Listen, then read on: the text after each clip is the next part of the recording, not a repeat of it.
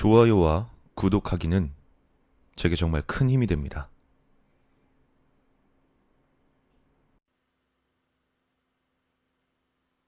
장 씨는 아내를 일찍 떠나보내고 시골에서 농사를 지으며 혼자 힘들게 세 아들을 키웠다. 다행히 세 아들이 모두 잘 자라주어 장 씨는 매일 행복한 나날을 보냈었다. 눈 깜짝할 사이에 세 아들은 모두 결혼을 했고 아버지의 도움 없이 도시에 각자의 집을 장만하여 살림을 차렸다. 세 아들과 며느리들은 장 씨가 혼자 시골에 사는 게 걱정이 되어 몇 번이나 아버지에게 도시에서 함께 살자고 설득했지만 장 씨는 반평생을 살아온 농촌을 떠나고 싶지 않다고 했다. 장 씨의 완강한 고집에 세 아들과 며느리들도 더 이상 도시에 함께 살자고 권하지 않았고 대신 2주에 한 번씩 아들과 며느리가 시간을 내서 장 씨의 집으로 놀러 왔다. 그럴 때마다 장 씨는 늘 웃으며 새 아들과 며느리를 맞이해 주었다. 어느 해 겨울의 어느 날은 장 씨의 생일이었다. 이전의 생일은 새 아들과 보냈지만 아들들이 결혼을 하고 며느리가 생기고 나서는 아들 내외가 함께 모여 생일 축하 노래를 불러주는 등 더욱 시끌벅적한 생일을 보낼 수 있었기에 장 씨는 항상 그날이 오기만을 기대하고 있었다. 하지만 장 씨는 첫째 아들과 둘째 아들의 갑작스런 전화를 받게 되었다.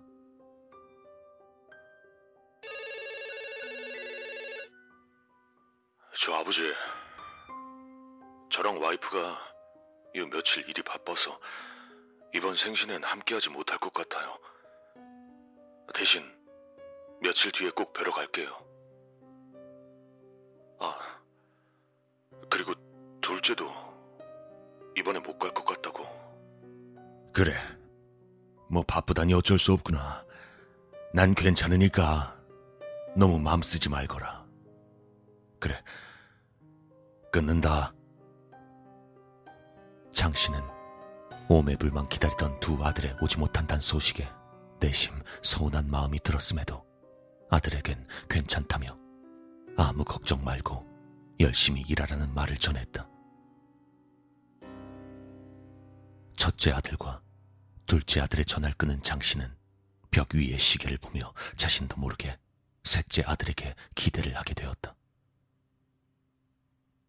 첫째 아들과 둘째 아들이 오지 않는다면 셋째 아들 부부는 올 수 있을까?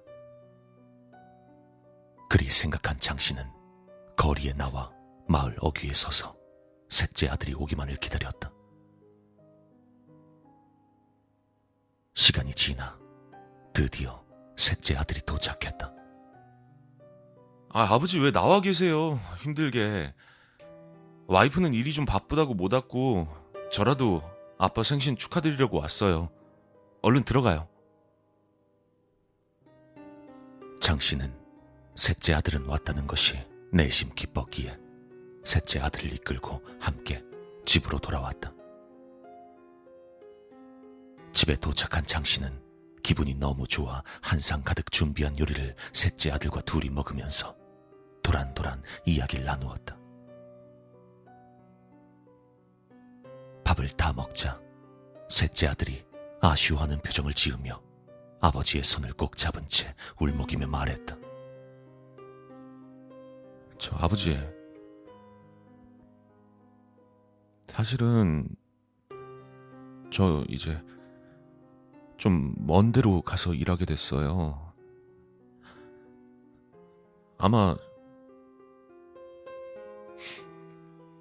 아마 앞으로 앞으로 만나지 못할 것 같아요.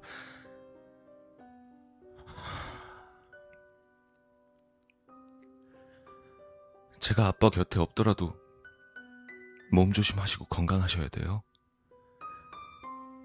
아셨죠? 너 지금 무슨 말을 하는 게냐? 왜 그런 말을 하는 게야? 아무리 멀어도 꼭 돌아와서 이 애비를 봐야지.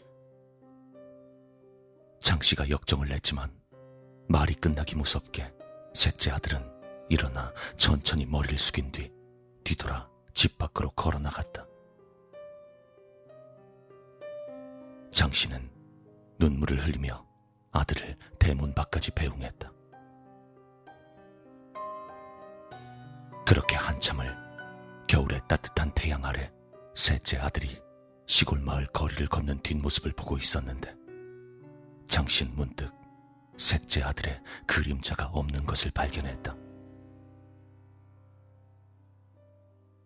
그는 순간 머리가 멍해졌고 미친 듯이 셋째 아들의 이름을 부르며 아들을 쫓아갔지만 셋째 아들은 아버지의 목소리를 듣지 못한 듯 점점 멀어져 가다가 이내 아버지의 눈앞에서 사라져버렸다. 서늘한 겨울바람 속 장씨는 멍하니 바닥에 앉아 셋째 아들이 사라졌던 방향을 물끄러미 바라보고 가슴을 움켜쥔 채 눈물을 쏟았다. 나중에야 장씨는 셋째 아들의 소식을 들을 수 있었다. 자신의 생일 바로 전날에 셋째 아들이 회사에서 갑자기 사망했단 것이었다. 첫째 아들과 둘째 아들도 동생의 장례를 치르기 위해 아버지의 생신에 오지 못했고 두 아들은 아버지가 혹시나 동생의 죽음에 견디지 못할까봐 아버지에게 동생의 죽음을 알리지 못했던 것이었다. 하지만 두 형제는 이런 이상한 일이 생길 줄은 꿈에도 생각하지 못했고 결국엔 아버지에게 진실을 알릴 수밖에 없었다.